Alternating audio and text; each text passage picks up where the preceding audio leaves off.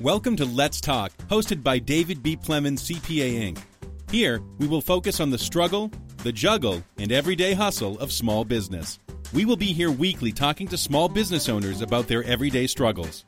We welcome your questions and comments, so feel free to email us at admin at plemonscpa.com. We hope you enjoy, and above all, we hope it helps. Welcome to David B. Plemons, the hustle, juggle, and struggle of small business. I am Thalia Williams, your marketing concierge. Today we have a special news bulletin on the CARES Act by David B. Plemons, CPA, owner of the firm. Take it away, David. Thank you, Ms. Thalia. Appreciate it. We're going to go over just a few of the items of the CARES Act, which came out as a result of the the corona pandemic or whatever you want to call it. Some of the things in here you've heard of, some of them you're never heard of, uh, but we're going to go through them and give you a little bit of idea of what's in there. The first one is the coronavirus stimulus rebates. Everybody, plus their kids, plus their dogs and their cats, and a couple of goldfish, know about the stimulus release. This is the $1,200 per person that the government is going to send you, and if you haven't got it yet, I think there's still time to get them out to you. So it's twelve hundred dollars per person, twenty four hundred for joint filers, which would be uh, the two filers on two adults, plus five hundred dollars for each qualifying child. This is all wonderful and great. A lot of the issues have been, well, they don't have my bank. I haven't filed my tax returns. We're not going to get into all that, uh, but those are some potential issues to deal with. But one thing you need to know is these credits phase out as you make more money. For example, a single individual that makes greater than $75,000 at the adjusted gross income is not going to get the full $1200.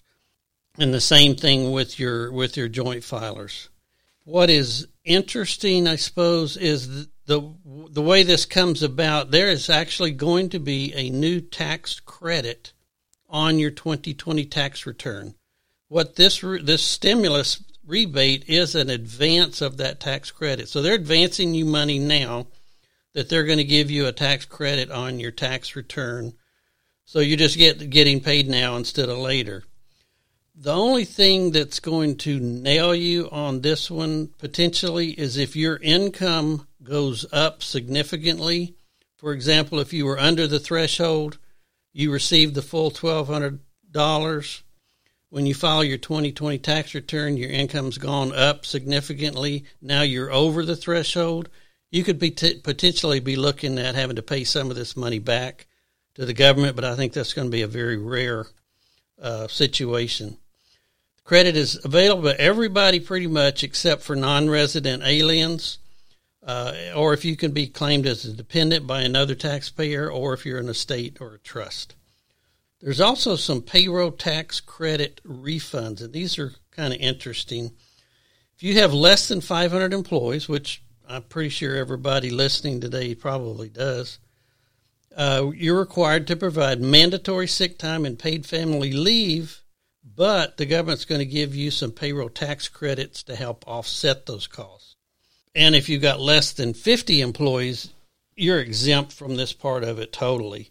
But the credit you could potentially get for doing this is $200 in wages per day per employee and then a maximum of 10,000 in wages per employee would be able to get the credit.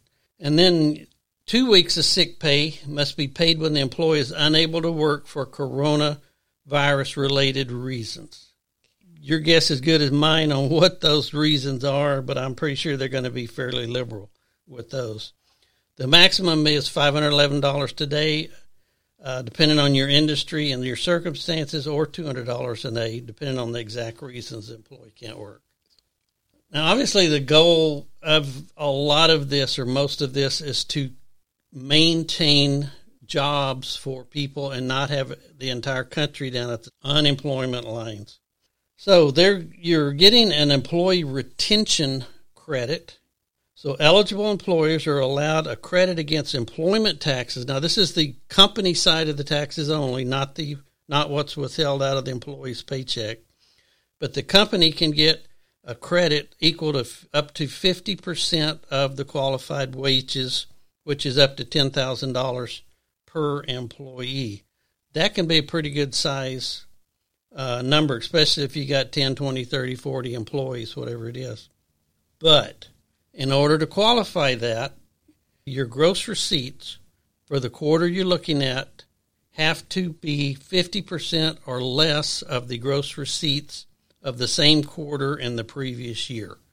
So basically, you have to have a very significant impact to your business before you're going to qualify for this. Retirement plans are some uh, places that we go for money sometimes when we're desperate. The government has made it easier for us to do that. They've made some really significant changes. You can take out up to $100,000 in coronavirus related distributions from your retirement plans without being subject to the 10% penalty for early distributions. And you've got all the way up until December 31st to do that. However, you need to pay it back. This is not a distribution that you can keep. You've got three years uh, to repay this money back into the retirement plan. If you don't pay it back, then the income inclusion would be uh, subject to tax over a three year time frame. So, yes, the money's there. You can take it out, save your family, save the house, but be prepared. You may need to be sending it uh, back. Also, the required minimum distribution rules uh, are temporarily suspended for 2020. So if you're in the age where you're having to take required minimum distributions, you do not have to take one for 2020. They just suspend them to 2021. And then there are there's always been limitations on your charitable deductions to limited to a certain percent of income.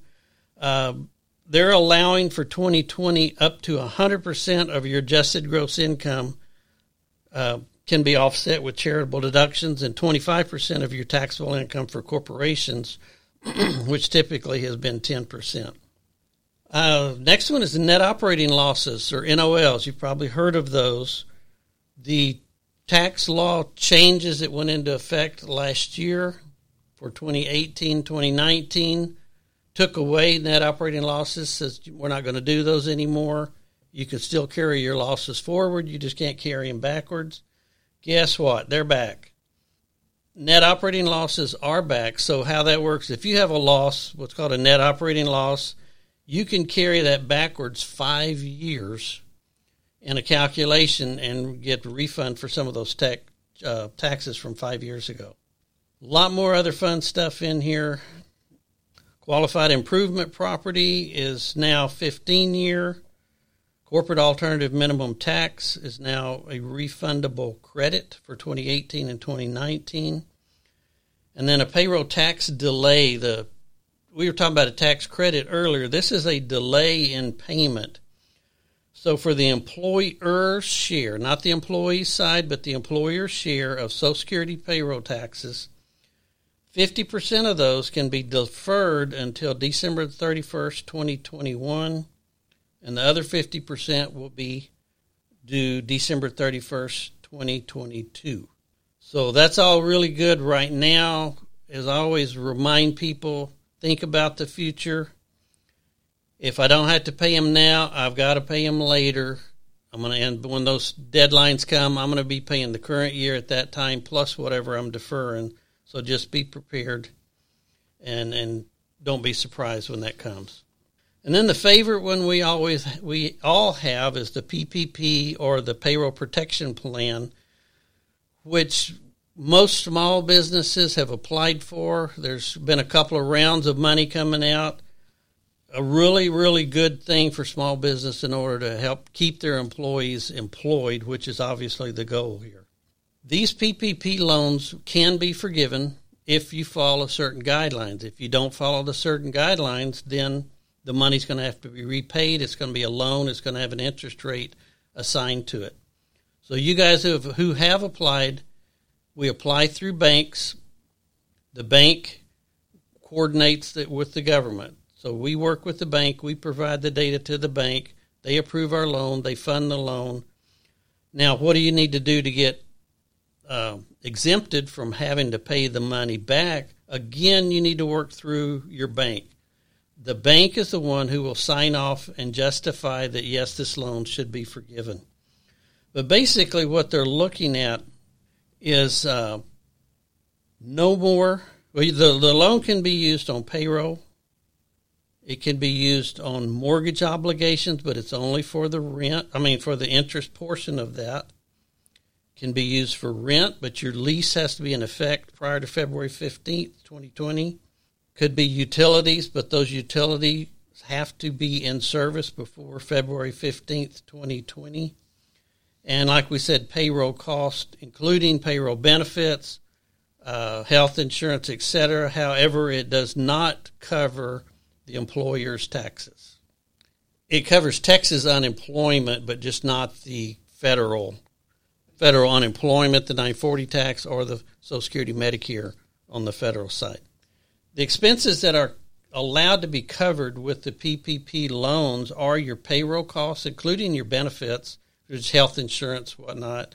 What is not covered as part of that is the federal company employer taxes, the federal side of the company match for Social Security and Medicare, and the federal unemployment tax. However, your state unemployment taxes are covered by this payroll cost.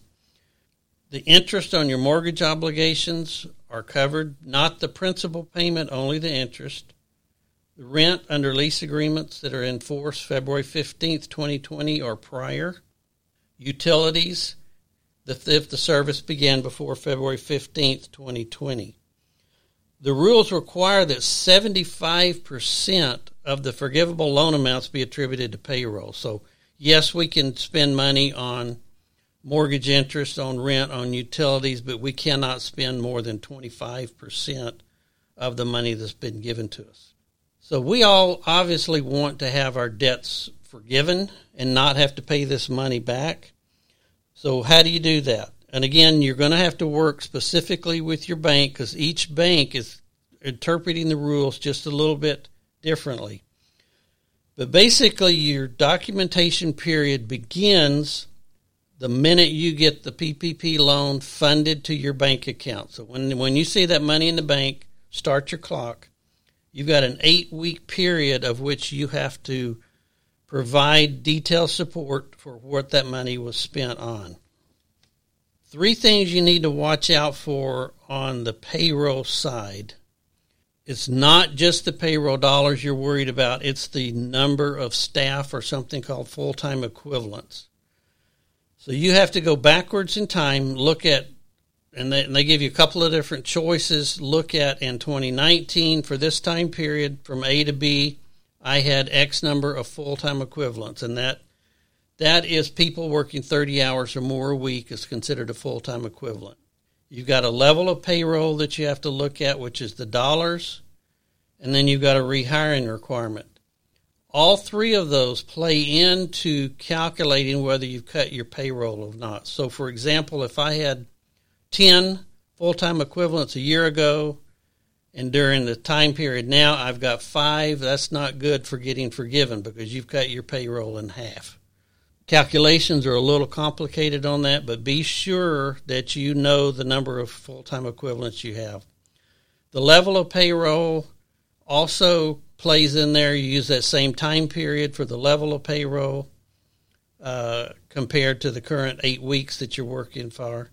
And then if rehiring, if you've had people that you've laid off, basically you have until June 30th to get them restored to full time employment and their current salary levels. Any changes made between February 15th and April 2020. So as you can tell, the PPP loan forgiveness is not just oh you got the money never mind you don't have to pay it back you got to justify it and please work with your bank on that and good luck thank you david if you should have any questions on any of the information you may have heard please email us at admin at plemonscpa.com thank you Thank you for joining us for season one of the Hustle, Juggle, and Struggle of small business with David B. Plemons, CPA. Please listen to our podcast because we are going to be coming back to you in the fall in September with new episodes, exciting episodes talking about digital marketing and more so- cybersecurity and some other relevant topics to small business owners. Thank you so much for listening. And please, if you have any questions or um, you'd like more information about any of our guest speakers, please email us at admin at PlemonsCPA.com. Thank you.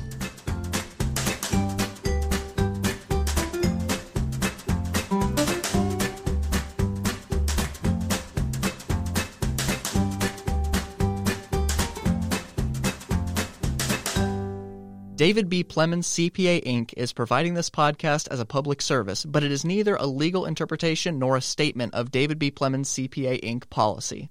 Reference to any specific product or entity does not constitute an endorsement or recommendation by David B. Plemons CPA Inc. The views expressed by guests are their own, and their appearance on the Hustle, Juggle, and Struggle of Small Business podcast does not imply an endorsement of them or their concepts or any entity they represent.